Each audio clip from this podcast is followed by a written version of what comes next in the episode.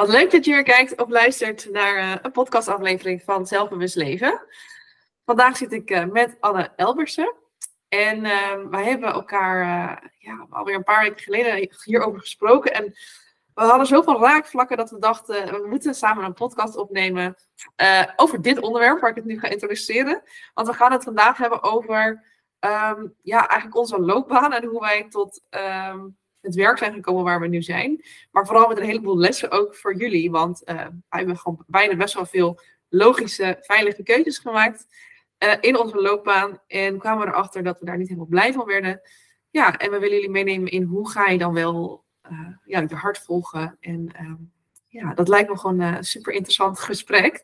En ja, Anne die is heel erg bezig met zelfzorg voor zichzelf. Maar ook andere mensen leren hoe ze daar, um, ja, hoe ze daar uh, een goede weg in kunnen vinden. Blij kunnen worden met zichzelf, lekker in hun vel. Vooral mensen die ook zelf heel zorgzaam zijn.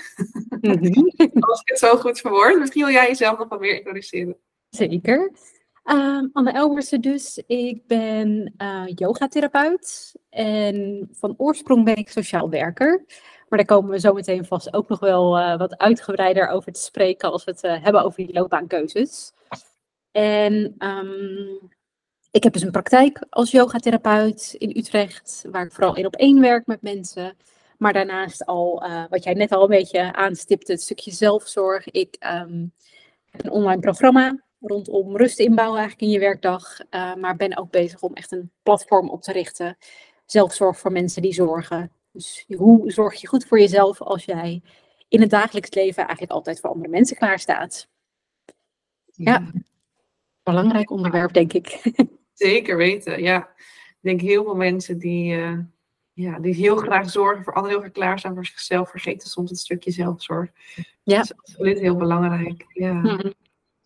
Ja, en wij hebben elkaar dus leren kennen en kwamen, gingen onszelf natuurlijk een beetje introduceren naar elkaar. En toen kwamen we er gewoon achter dat er best wel wat um, nou ja, wat we hadden ja, op het gebied van onze reis. Dus misschien kunnen we daar eens beginnen van, joh, uh, jij zei net al een beetje waar jij bent begonnen in je loopbaan. Kan jij ons meenemen in jouw, um, ja, in jouw loopbaan? Ja, precies. Ja, ik heb best wel wat verschillende dingen gedaan en verschillende opleidingen gedaan. Dus ik zal niet overal uh, over uitweiden. Dan wordt het een hele lange podcast, denk ik. Um, maar ik ben ik heb ooit heel jong eigenlijk een keuze gemaakt om pedagogiek te gaan doen. HBO-pedagogiek omdat ik, ja, zoals uh, zoveel mensen, met mensen wilde werken. Dat was mijn onderbouwing en kwam toen op uh, pedagogiek uit. Ben uiteindelijk daarmee gestopt in mijn derde jaar stage. Toen ik op een gesloten afdeling voor multiprobleemgezinnen ging stage lopen. Nou, dat was echt heel heftig. Ik was 19, denk ik misschien net twintig. Vond mezelf heel volwassen uh, en ik kon dat allemaal prima aan, dacht ik. Nou, ik ben echt na drie dagen echt huilend, uh, uh, nou ja, zelfs een beetje weggestuurd van we denken echt dat je, dat je beter eerst iets anders kan proberen, want dit is misschien nog wat te veel voor jou. Um, uiteindelijk ben ik toen zelfs een hele andere opleiding gaan doen.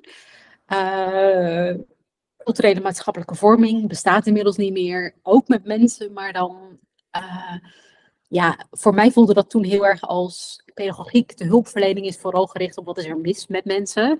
En CMV gaat dan vooral, de maatschappelijke vorming, ging je vooral, uh, gaat vooral in op ja, welke krachten hebben mensen, welke talenten hebben mensen en hoe kan je dat stimuleren. Uh, en dat paste, ja, dat paste veel beter bij mij, dacht ik toen. En dat past uit die visie, past bij mij uiteindelijk ook. Uh, en ik ben er inmiddels ook wel achter dat het niet zo zwart-wit is natuurlijk van de hulpverlening. richt zich alleen maar op klachten en uh, met dit werk alleen maar op de klachten. Um, en dat vond ik een superleuke leuke opleiding. Ben toen uh, gaan werken als ja, sociaal-cultureel werker. Uh, vooral met ouderen heb ik aan het begin gewerkt. en ben toen van allerlei dingen erbij gaan doen. Want in dat werkveld bij welzijnsorganisaties heb je heel vaak van die functies van 16 uur hier, 4 uur daar, 8 uur daar. Dus ik ben jongerenwerker geweest. Ik ben toch ook wel meer die hulpverlening opgegaan. Met gezinnen heb ik ook gewerkt. Ik ben kinderwerker geweest, projectleider geweest. Uh, zelfs ook toen even leidinggevende geweest. En ben toen, denk ik, eind, toen ik eind 20 was, ook een master social work gaan doen. En ehm, ja, dat voelde toen echt als de logische keuze, want uh, ja, het, voor mij voelde het altijd een beetje van, ik, er, er moet altijd doorgroeien. Er moet altijd, uh, altijd nog meer te leren. En ik dacht dat te halen in die master, waar ik ook heel enthousiast van werd. En meteen dacht, ik wil onderzoeker worden. Ik uh, of adviseur, ik wil bij een groot adviesbureau gaan werken. Misschien wil ik zelf wel promoveren, dacht ik op een gegeven moment. Um, en dat uh, heb ik dus na die master ook een, nou, ik weet niet meer hoeveel jaar, maar daar heb ik uiteindelijk wel een tijdje geprobeerd om daartussen te komen. Dat was vrij lastig. Je bedoelt in een promotiestukje om ertussen te komen? Nou, dat promotiestukje heb ik niet zo uh, uh, concreet geprobeerd. Eigenlijk dat was meer zo'n idee wat in mijn achterhoofd zat. Mm -hmm. En ik heb ook een HBO-master gedaan. En daar kan je in theorie wel mee uiteindelijk uh, promoveren. Maar volgens mij is dat wat lastiger. Um, maar in, in, bijvoorbeeld bij adviesbureaus en zo was het best wel lastig om daartussen te komen. Omdat ik gewoon niet op dat gebied de ervaring had. En als ik erop terugkijk, denk ik, nou, misschien maar goed ook. Want ik denk namelijk dat ik er heel, heel ongelukkig van was geworden. Als ik bij zo'n adviesbureau terecht was gekomen. Um, ik heb uiteindelijk op een punt gestaan dat ik eigenlijk twee keuzes had. Uh, ik was eindelijk bij een groot landelijk adviesbureau uh, een beetje binnen. Volgens mij had ik twee gesprekken gehad. En um, nou ja, zat er nog iets aan te komen in die ronde. Maar leek het er wel op dat, het, dat ik al een goede kans maakte. Maar tegelijkertijd, ik had toen net een yoga-docentopleiding afgerond en was een beetje ja, aan het proeven van dat lesgeven. Tegelijkertijd wilde ik eigenlijk daar ook wel wat mee. En had ik een optie voor een ZZP-opdracht voor zes uur in de week. Nou ja, dat is natuurlijk uh, helemaal niks. Uh, het verdiende ook helemaal niks. maar die, die keuze had ik. Hè, van waar ga ik voor? Ga ik voor de ja, toch eigenlijk de zekerheid van bij zo'n adviesbureau en ga ik eigenlijk dat doen mm. waar ik jaren voor heb gestudeerd en naartoe heb gewerkt, waar ik ook weet ik veel hoe vaak voor heb gesolliciteerd, of neem ik die sprong in het diepe en ga ik voor mezelf beginnen, terwijl ik eigenlijk, nou ja, nu zeker als ik op terugkijk, denk ik, ja, ik verdiende geen fluit uh, um, als uh, ondernemer. Um, dus dat was nogal uh, wel ook een spannende sprong. Maar nou ja, je hoort het al, ik heb dus uiteindelijk de keuze gemaakt om uh, voor mezelf te beginnen met ZZP-opdrachten en yogalessen. En dat, um, ja, ik kon daar echt uh, net van rondkomen op dat moment. En uiteindelijk ben ik dus een opleiding tot yogatherapeut gaan doen. En ben mijn praktijk gaan uitbouwen. En dat loopt nu goed. In combinatie met mijn um, bij mijn uh, online programma wat ik net vertelde. En zo goed dat ik de ZZP-opdracht die ik nu nog heb voor twee dagen in de week heb ja. opgezet. Ja, ja dus 2024 ga ik, uh, ga ik helemaal, uh, ja, helemaal voor mijn praktijk en mijn online programma. Super dus mooi. Ja, ik heb, ik heb een beetje meegeschreven met jou. Omdat, kijk, als je zoiets hoort als luisteraar, denk je misschien, ja, wat moet ik daarmee? Maar ik hoor hier al heel veel dingen in. Dus hè, jij begon eigenlijk, het, het, is voor mensen best wel interessant, denk ik, om hun eigen loopbaan eens uit te schrijven. Want het zegt wel heel veel over hen. Dus jij geeft eigenlijk aan in het begin, um, maakte je een keuze voor uh, pedagogiek. Maar toen dacht je, ja, dat gaat voor mijn gevoel op dat moment heel erg over, wat is er allemaal mis? Ja. Terwijl jij juist heel erg wilde focussen op waar zit de kracht bij iemand uh, en daarmee door wilde gaan. Dus ergens heb je al ontdekt van wat vind ik belangrijk, waar werk ik graag mee. Ja. Uh, en dat is dus heel erg iemand in zijn kracht zetten. Nou, dat is echt al een super mooie um, takeaway als je ja, terug gaat in je eigen loopbaan. En jij hebt ook gewoon heel veel uitgeprobeerd. Want ja. we hebben natuurlijk heel vaak het um, idee dat we meteen onze droombaan moeten hebben. Ik weet nog dat ik van de studie kwam en ook dacht, nou, nu ga ik echt meteen die droombaan pakken en uh, daar ga ik voor. Ja. Terwijl er zoveel stapjes tussen mogen zitten. Want A, wat jij nu denkt dat je droombaan is, hoeft dat helemaal niet te zijn. Nee. En, en, en B, door het juist allemaal te gaan ontdekken en dingen te gaan doen, ga je merken, oké, dit vind ik wel leuk, dit vind ik niet leuk, hier word ik blij van, hier uh, vind ik echt vreselijk. Ja, want dat is zo... Ja, dat is ook zo anders. Um, wat je nu zegt van dat ontdekken, dat is zo belangrijk, omdat wat je leert op papier, en jij zal dat vast ook herkennen als psycholoog, het is heel anders als je op papier leert uh, wat is, um, ik noem maar wat, wat is ADHD, ik noem maar wat. Maar dat, dat is natuurlijk wat anders leren wat het is, of werken met iemand. Dat, is, dat, dat zijn twee hele verschillende dingen. En dan kan je het op papier interessant vinden, zeg maar. Maar het belangrijkste is natuurlijk dat jij het in de praktijk, uh, um, ja, dat jij er zelf ook energie van krijgt om met mensen te werken. Ja. Met bepaalde problematiek. En dat, ja, dat, dat kun je denk ik niet, of heel moeilijk in ieder geval, gewoon van papier af weten of je dat. Want eh, dat, dat is echt wel uh, het lezen of het ervaren. Dat zijn echt wel twee hele verschillende dingen, denk ik. Ja, ja.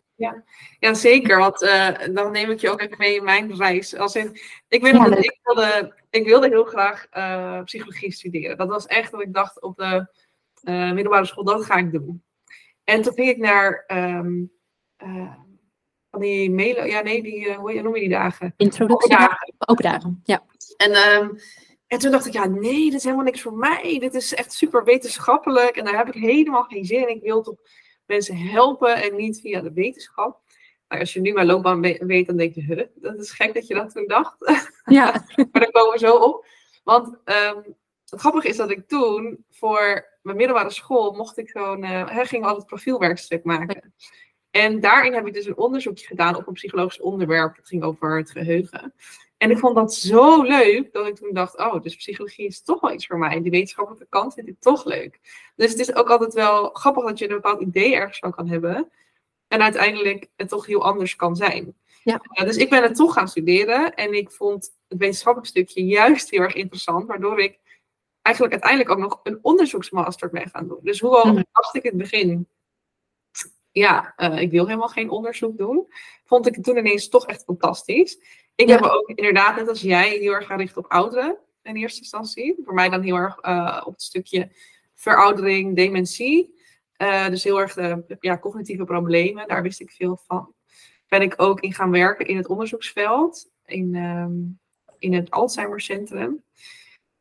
En ik dacht inderdaad, dat is dus mijn, mijn, mijn droom. Ik heb vroeger al gedacht, uh, ik wil psychologie studeren. Ik vond het PBS heel erg leuk. Ik vond mijn scriptie schrijven super leuk. Ik vond het leuk om in, ja, in de statistiek te duiken. Mm. Ja. als je luistert denk je, oké, okay, waarom? Je vindt het nog leuk of niet? ik vond het ook leuk. ja. Maar uh, ja, toen ik eenmaal in die omgeving was, dan ga je het pas ervaren. En wat jij net ook zei inderdaad. En in het begin uh, vond ik het heel fijn, want je leert ook gewoon überhaupt werken. Ik bedoel, dat heb, had ik ook natuurlijk nog niet gedaan en je leert gewoon een heleboel nieuwe dingen. Maar mijn functie daar was toch in de eerste instantie heel erg routine geworden, best wel simpel, dus ik wilde meer uitdaging. Toen kreeg ik een functie dat eigenlijk een soort voorloper was van een PhD, want ik had altijd in mijn hoofd, ik wil inderdaad promoveren. Dat is mijn droom. Ik had ook een soort uh, loopbaanadvies uh, iets gedaan. Ehm, van drie dagen met een heel groep mensen. En daar kwam ook uit, ja, promoveren, dat is echt voor jou. Dus ja, daar ging ik voor. Ehm, maar ja, ik ging elke keer solliciteren en toch was er elke keer iets wat mij tegenhield om dat te gaan doen. Of ik kreeg een afwijzing. Dus het zat toch niet helemaal lekker. En ehm, in diezelfde tijd kwam ik erachter dat ik gewoon onwijs perfectionistisch was. En daar ben ik mee aan de slag gegaan. En toen gingen er op een gegeven moment wel kwartjes vallen, want Ehm, ja, die omgeving vond ik eigenlijk voor mezelf niet zo heel gezond. Is wel een omgeving waarin je moet presteren. En bij ons ook echt wel um, moest uh, concurreren met je uh, collega's om een promotieplek, zeg maar. Oh ja. Dus je moest continu op het toppen van je kunnen zijn. En net zoals jij ook eigenlijk zei, je wil altijd meer en beter. En een logische, ja, ook een beetje die logische stap, want dat is dan een hogere stap. Omhoog op de ladder. ja, omhoog werken. Terwijl nu vraag ik me af, moet het altijd meer en moet het altijd beter? Of mag je en heel erg tevreden zijn met wat je nu hebt? En misschien, oké, prima, je mag altijd wel streven naar doelen en meer, maar je mag ook wel heel erg blij zijn wat je nu al hebt en daarbij stilstaan. Maar goed, dat had ik toen uh, vooral die ambitie. Mhm. en uh, ja, de laatste, de laatste keer dat ik solliciteerde was op de plek waar ik al werkte en die zeiden eigenlijk, ja, um, ik kan niet uit die brief opmaken waarom je dit wil. En toen triggerde dat me wel natuurlijk. Ik dacht, oh shit, is dit, is dit dan wel wat ik wil? Ja. Daar ben ik echt uh, dieper in gaan duiken. Ook weer met een loopbaanbegeleider. Mm -hmm. um, ja, en op dat moment had ik heel veel al aan mezelf gewerkt. En kwam ik erachter dat ik het gewoon super leuk vind om nou ja, in gesprek te zijn met mensen. Om, ja, ook in het dagelijks leven werd ik wel vaak gevraagd om, om advies of zo. Of om een luisterend oor. Het is altijd een hele mooie om natuurlijk bij jezelf te checken. Van, Mm -hmm. Waar komen mensen voor mij naar mij naartoe? Want dat zijn dingen die ik van nature blijkbaar doe. Ja. Daar sta je bijna niet bij stil. Dus dat kan je heel goed passen. Um, toen dacht ik, ja, ik wil hier anderen ook gewoon heel erg mee helpen. Want ja, ik heb best wel een grote transformatie doorgemaakt. Van een ongelukkig, eigenlijk echt wel een ongelukkig meisje die heel erg eenzaam was. Toch wel vanaf mijn zeventiende, ik denk tot mijn 25ste, toen ben ik er echt actief mee uh, aan het werk gegaan. Mm En -hmm. die transformatie die gun ik gewoon zoveel mensen. Dat ik dacht, ja, Ja. daar wil ik echt mijn werk van maken. Ja. Want het leven is zoveel leuker nu. ja, precies. Ja. Nou ja, en dan weet je ook uit eigen ervaring hè, wat het, wat het uh, kan doen om een coach zoals jij uh, te hebben die je daarbij kan helpen. En dat is zo'n ja, belangrijk drijfveer, denk ik, om uh, ook om die keuze te maken. Ondernemingen heel vaak starten uit een uh, eigen verhaal. En dat misschien ook wel, niet misschien alleen al ondernemen, misschien ook wel juist een loondienstbaan kan ik me ook voorstellen als jij bepaalde dingen meemaakt dat, of voor bepaalde dingen staat, dat dat belangrijk is om mee te nemen in je keuzes. Ik hoor wel eens mensen die bijvoorbeeld heel graag in de marketing werken, maar je gaat niet bij een bedrijf werken zoals Shell als je totaal, als je heel erg klimaatbewust bent of zo. Maar je moet wel achter een visie staan natuurlijk. Ja.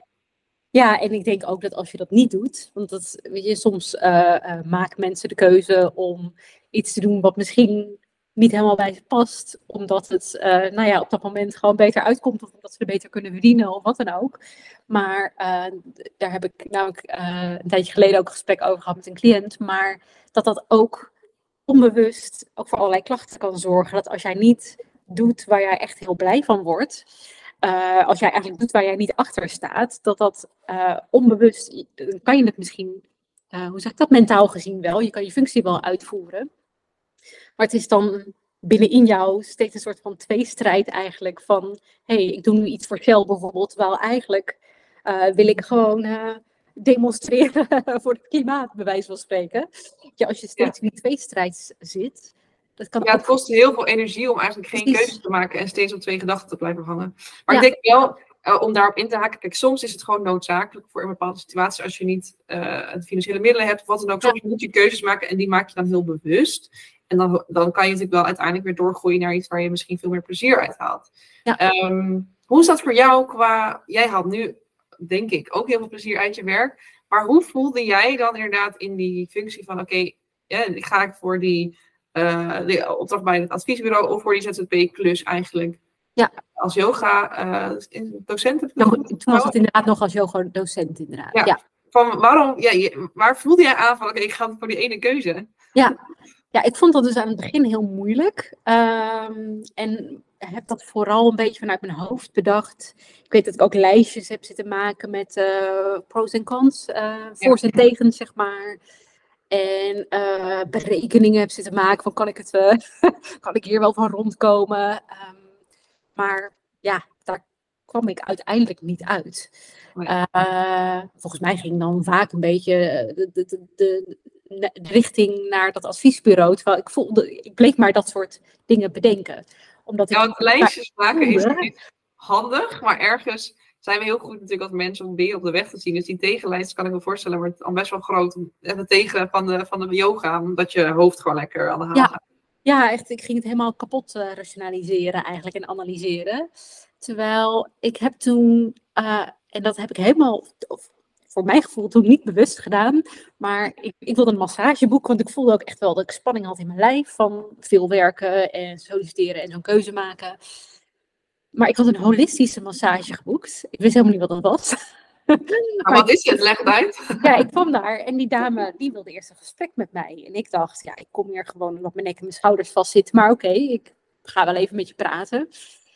En um, zij vroeg over, ja, zijn er dingen waar jij tegenaan loopt op dit moment die spelen in jouw leven? Nou, toen heb ik dat verteld. Van, hé, hey, ik zit op een eh, op een, uh, twee, hoe zeg je dat, een crossroad. Ik ben eigenlijk aan het kiezen op dit moment.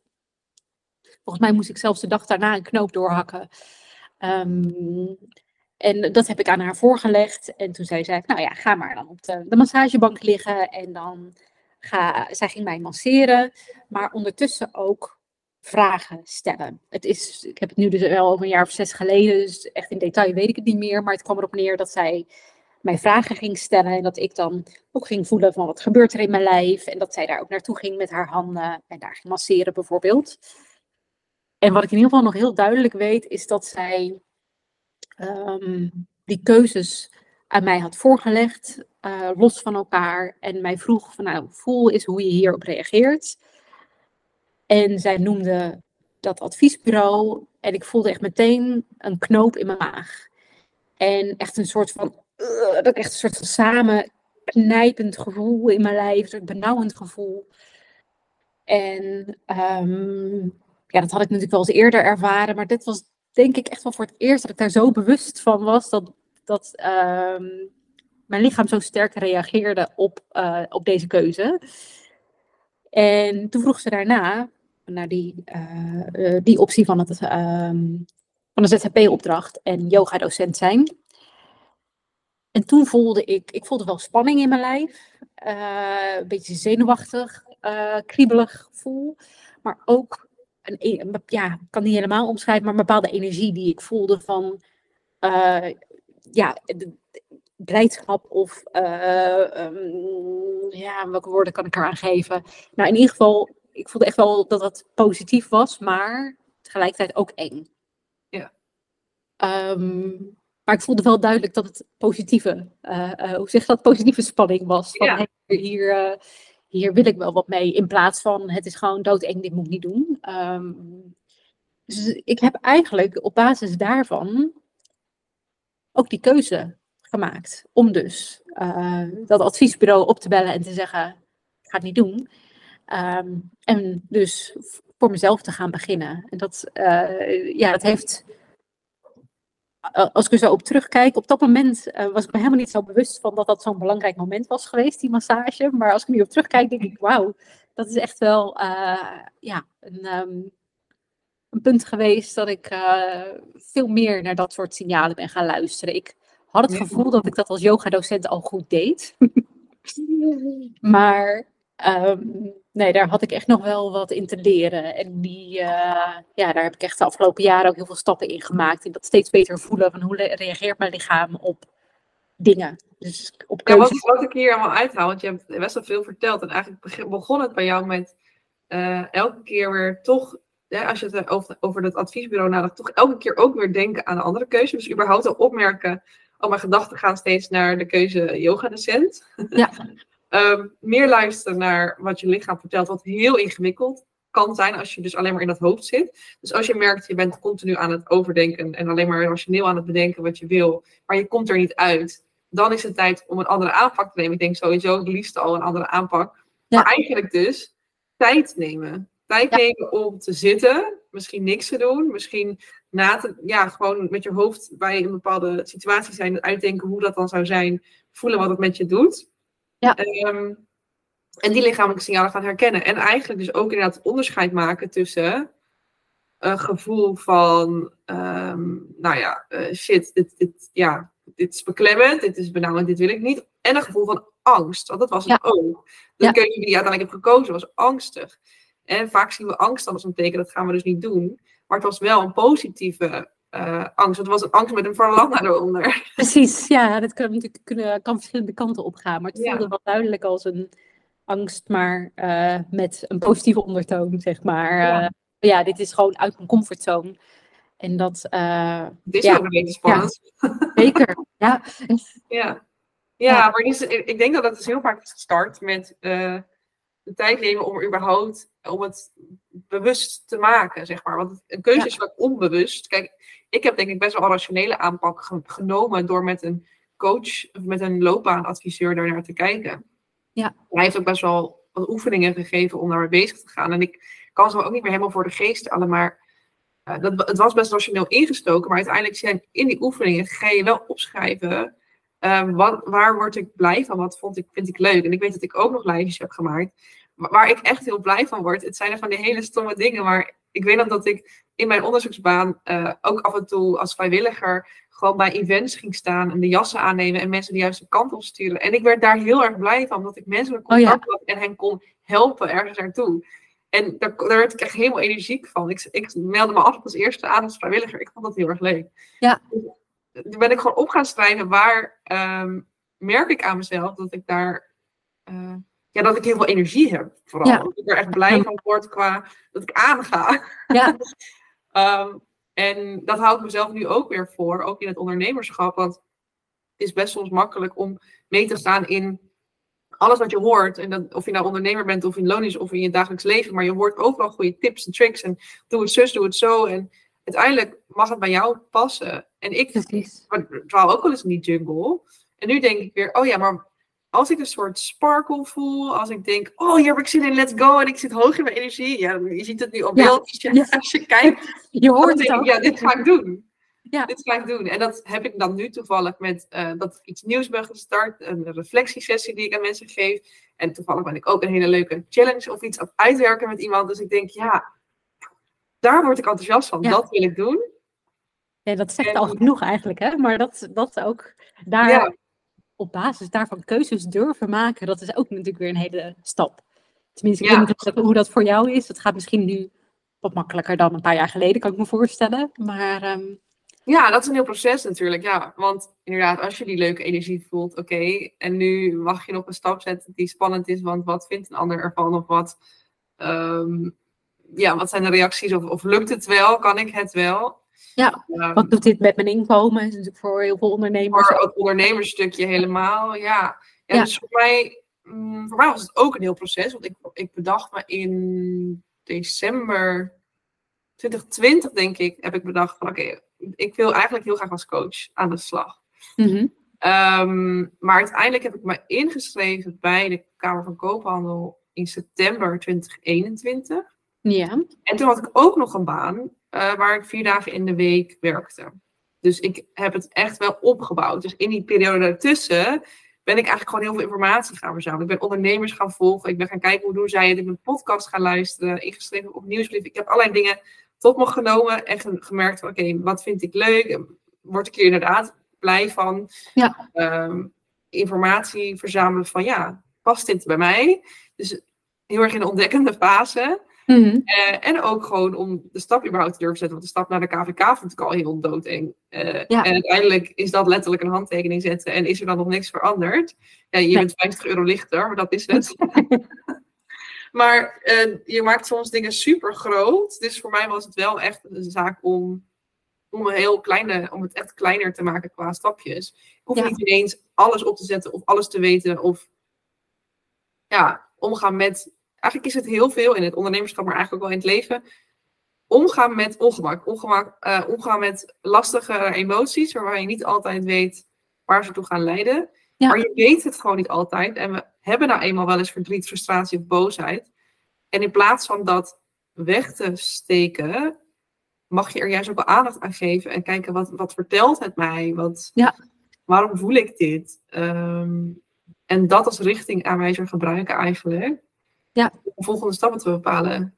Ja, um, en omgaan met die onzekerheid. Hè? Zeker als ondernemer heb je natuurlijk gewoon heel veel onzekerheid. En dat kan je dan heel erg laten weerhouden. Te denken, ja, dan neem ik dus bepaalde stappen niet. Maar jij hebt bijvoorbeeld ook op een gegeven moment de stap genomen om dus je werk op te zeggen. En helemaal voor het ondernemerschap te gaan. Ja, ja, ik denk... Een keuze in die zin, toch? Dat is een hele, wat voor keuze? Onzekere keus. Want opeens heb je in plaats van je, je maandelijkse inkomen, uh, verschilt het gewoon nogal per maand waarschijnlijk wat er binnenkomt. Ja. en ik, uh, ik denk uh, voor mensen, want heel veel van mijn luisteraars zijn niet per se ondernemer, maar dit geldt natuurlijk ook als je van baan wil wisselen of een hele andere keuze wil maken in je privéleven. Uh, of minder wil gaan werken. Ja. Minder werken, of misschien een relatie die niet meer lekker zit, of een vriendschap die je liever niet meer hebt en daar een beslissing in wil maken. Dat geldt voor heel veel keuzes. maar inderdaad, ik ben dus nu sinds juni, ik kan even niet zo snel uitrekenen, het zijn vijf maanden, vier maanden, I don't know. Sinds een tijdje ben je. Sinds een tijdje ben ik uh, fulltime aan het ondernemen. Ja, en het was een beetje een mix van ehm, goede timing en, ik, uh, en wens, gewoon een verlangen. Dus zeg maar, bij mij liep mijn contract ook gewoon af uh, met het werk wat ik had op dat moment. Een jaarcontract. Dus toen dacht ik, ja, nou, dit is het moment om als ik die sprongen wagen dat te doen.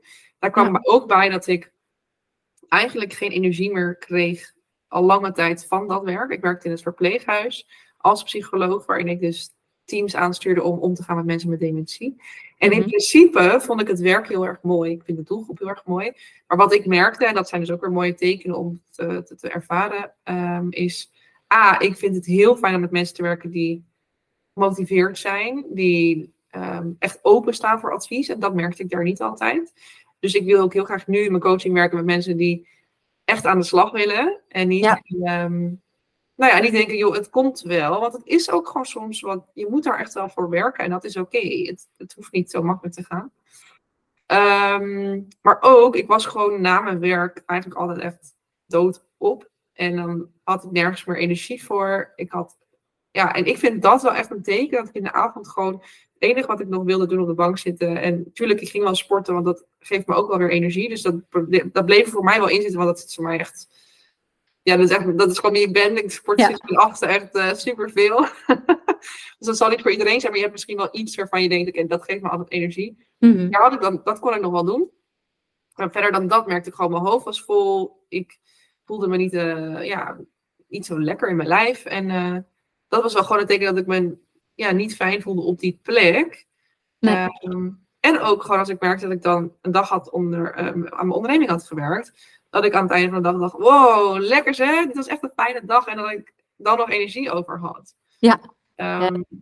Ook zo'n belangrijk teken. Ja, en ja. herkenbaar inderdaad. Ja. ja, en toen dacht ik, ja, het is inderdaad een onzekere beslissing. Maar ik heb inderdaad toch ook, want daar komt ook wel een stukje verstand bij. Ik denk niet dat het alleen maar een gevoelsmatige keuze hoeft te zijn. Een stukje verstand, moet, je mag wel kijken, is het een verstandige beslissing om nu dan mijn baan te stoppen? En nou, in mijn overwegingen is, ik heb zo weer een baan gevonden, want er is onwijs een tekort aan psychologen. Dus dat ja. is al een fijne gedachte ergens.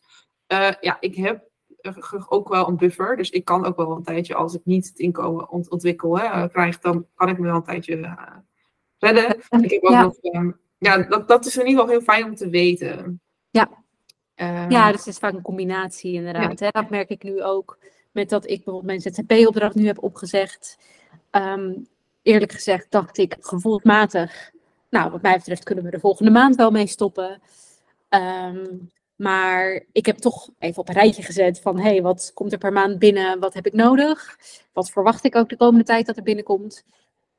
En ik Um, ja, ik heb het afgelopen jaar ook gewoon veel uitgegeven eigenlijk. Ook aan gewoon investeren in mezelf. Maar ik ben ook gewoon een maand op reis geweest. En uh, mijn buffer is gewoon niet zo groot. Dus ik kan dan zeggen, oké, ik stop volgende maand met mijn ZZP-opdracht. En er komt wel genoeg geld binnen vanuit mijn onderneming. Maar ik vind het toch wel een heel fijn idee om een buffer te hebben. Voor stel dat ik ziek word. Uh, of stel dat ik een maand op vakantie wil weer. Of de wasmachine gaat kapot. Of wat dan ook. Dan is het toch fijn om die buffer te hebben. Dus het, uh, ik heb uiteindelijk toch besloten. Nou, dan wacht ik tot het einde van het jaar.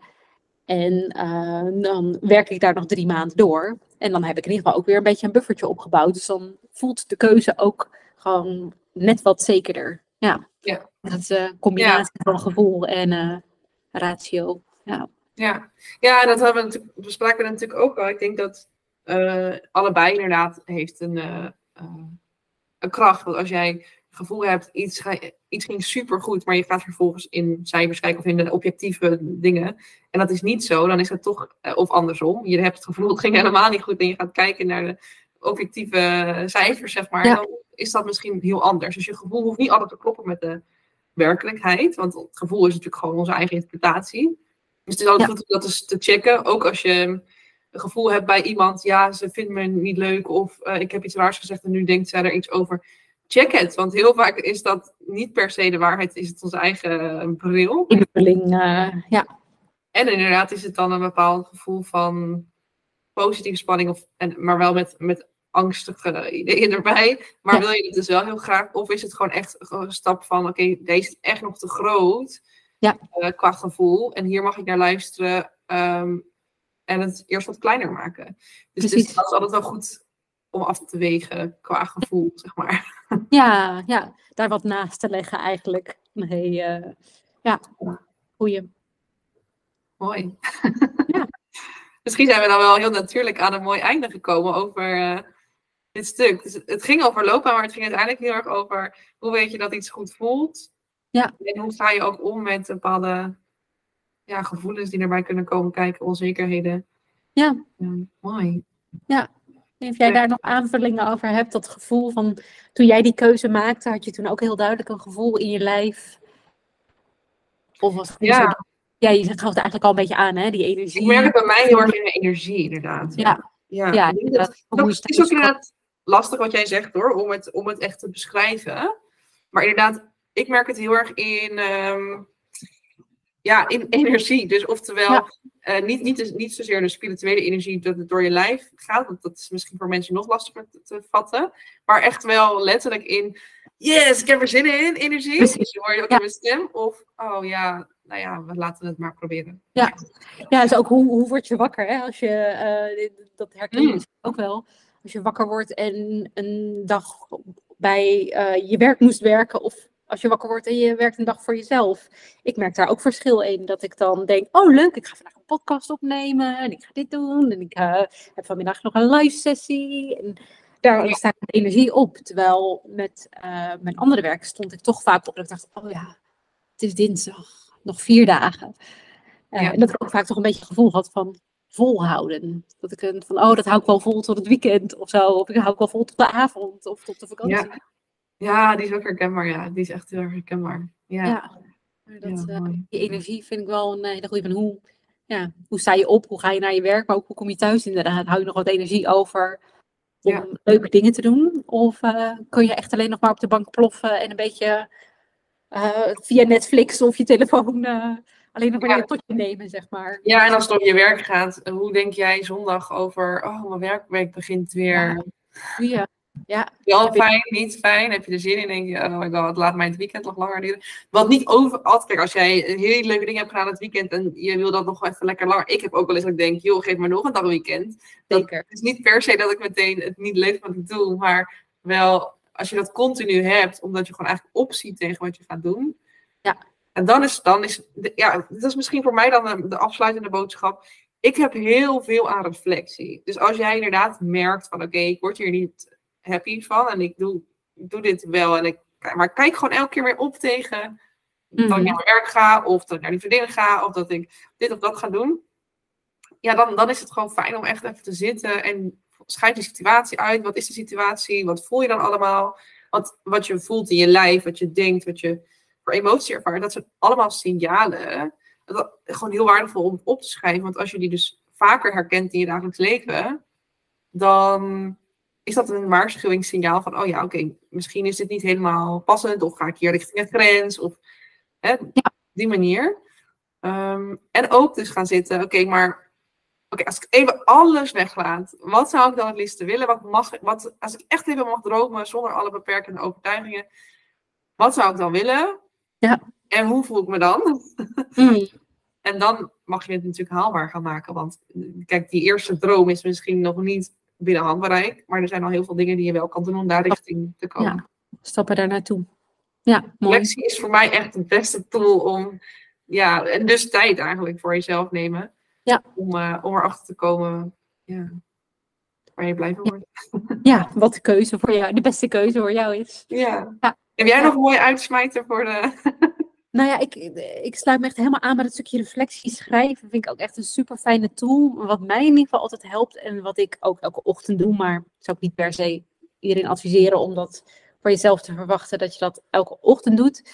Maar iets van bewust bewegen. Dus bedoel ik niet keihard sporten en um, eigenlijk uh, uh, vooral je lijf een beetje uitschakelen om maar door te gaan. Maar bewust sporten, dus bijvoorbeeld een vorm van yoga doen om eerst ook die aandacht naar je lijf te brengen en dan van daaruit eigenlijk te gaan schrijven. Het helpt mij in ieder geval heel erg, omdat ik, en dat heb ik nu veel minder, maar vroeger deed ik het reflecteren vooral heel erg uit mijn hoofd. En uh, vond ik het heel moeilijk om ja, te zakken eigenlijk en te voelen van wat voel ik nu echt. Dus als ik dan bij wijze van spreken opvoel, opschreef, hoe voel ik me? Ja, prima of goed. Terwijl als ik even wat eh, dieper eh, was gegaan, dan ehm, eh, was er veel meer uitgekomen, zeg maar.